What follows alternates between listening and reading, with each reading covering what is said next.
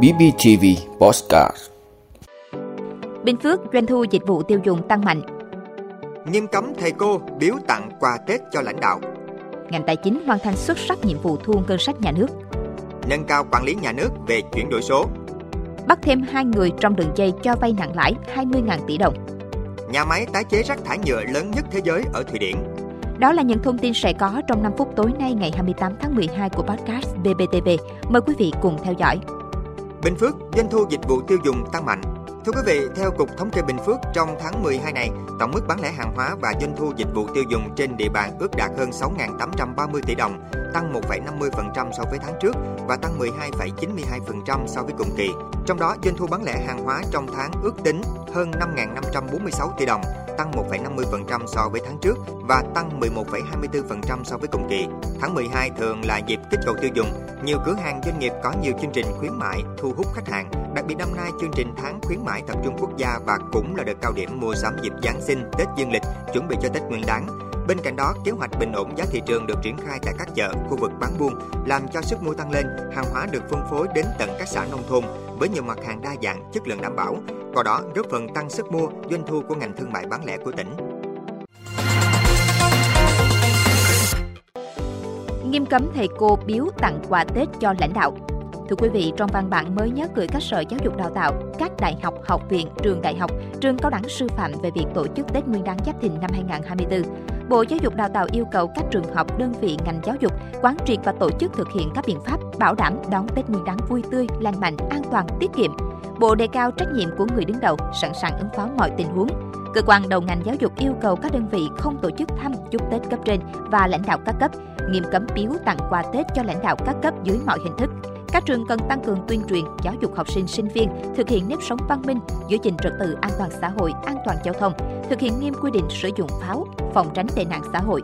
Cả đơn vị chủ động có kế hoạch chăm lo đời sống vật chất và tinh thần cho thầy cô, người lao động, đặc biệt những trường hợp hoàn cảnh khó khăn, vùng sâu, vùng xa, biên giới, hải đảo, vùng dân tộc thiểu số và miền núi. Các nhà trường cần chủ động liên hệ phối hợp với các doanh nghiệp vận tải hành khách, tổ chức bán vé tàu xe tại trường học cho học sinh sinh viên về nghỉ Tết, tổ chức chu đáo việc đón Tết đối với học sinh sinh viên có hoàn cảnh khó khăn, không có điều kiện về quê đón Tết cùng gia đình. Chính hoàn thành xuất sắc nhiệm vụ thu ngân sách nhà nước. Thưa quý vị, năm 2023, trong bối cảnh nền kinh tế khó khăn, Bộ Tài chính đã triển khai các giải pháp hỗ trợ doanh nghiệp, người dân với quy mô khoảng 200.000 tỷ đồng. Nhưng nhờ chủ động trong điều hành, ngành tài chính đã hoàn thành xuất sắc nhiệm vụ thu ngân sách nhà nước đạt và vượt dự toán đề ra. Thu ngân sách nhà nước đến ngày 25 tháng 12 đạt hơn 1 triệu 693 ngàn tỷ đồng, tăng 4,5% so với dự toán. Trong đó thu nội địa tăng 5,7%, thu dầu thô tăng 44,6%. Ước đến ngày 31 tháng 12 năm 2023, chi ngân sách nhà nước đạt khoảng 1,73 triệu tỷ đồng, bằng 83,4% dự toán. Trong đó, chi đầu tư phát triển ước đạt 79,8% dự toán quốc hội quyết định, tăng 144.000 tỷ đồng so với cùng kỳ năm 2022. Chi thường xuyên ước đạt 90,3% dự toán. Nâng cao quản lý nhà nước về chuyển đổi số, Thưa quý vị, Chính phủ vừa phê duyệt đề án kiện toàn tổ chức bộ máy, nâng cao năng lực quản lý nhà nước và thực thi pháp luật về chuyển đổi số từ trung ương đến địa phương đến năm 2025, định hướng đến năm 2030.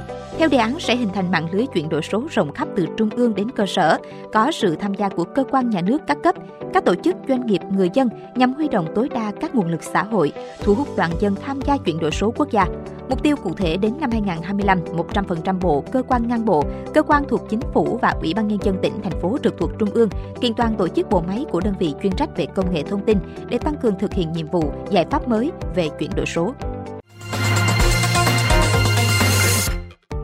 Bắt thêm hai người trong đường dây cho vay nặng lãi 20.000 tỷ đồng.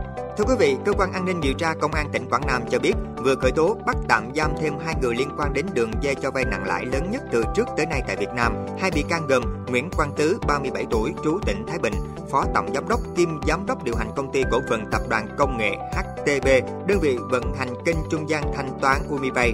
Đỗ Minh Trí, 28 tuổi, trú tỉnh Hưng Yên, trưởng nhóm kinh doanh công ty cổ phần tập đoàn công nghệ HTB, Tháng 7 năm 2023, Công an tỉnh Quảng Nam đã phối hợp với các cục nghiệp vụ Bộ Công an và công an các địa phương trên cả nước đánh sập đường dây cho vay lãi nặng qua hình thức online lớn nhất từ trước đến nay trên toàn quốc. Quá trình điều tra đến nay đã khởi tố hơn 50 đối tượng người nước ngoài và người Việt Nam về các hành vi cho vay lãi nặng trong giao dịch dân sự, cưỡng đoạt tài sản, vận chuyển trái phép hàng hóa, tiền tệ qua biên giới. Nhà máy tái chế rác thải nhựa lớn nhất thế giới ở Thụy Điển Thưa quý vị, hơn 430 triệu tấn nhựa được sản xuất mỗi năm trên toàn cầu. 2 phần 3 trong số đó tồn tại trong thời gian ngắn rồi bị vứt bỏ. Để kéo dài vòng đời của nhựa cũng như giảm phát thải của quá trình sản xuất nhựa về không, một nhà máy phân loại và tái chế rác thải nhựa với khả năng tái chế 95% số nhựa trên thị trường mới được khai trương ở Thụy Điển. Đây cũng là nhà máy tái chế rác thải nhựa lớn nhất thế giới.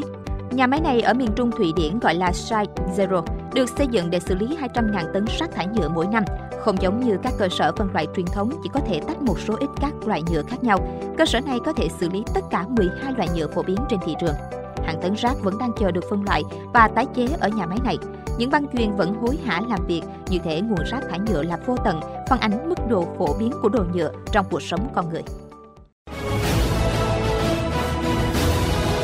Quý vị đã luôn ủng hộ các chương trình của Đài Phát thanh truyền hình và báo Bình Phước. Nếu có nhu cầu đăng thông tin quảng cáo ra vặt, quý khách hàng vui lòng liên hệ phòng dịch vụ quảng cáo phát hành số điện thoại 02713 887065. BBTV, vì bạn mỗi ngày.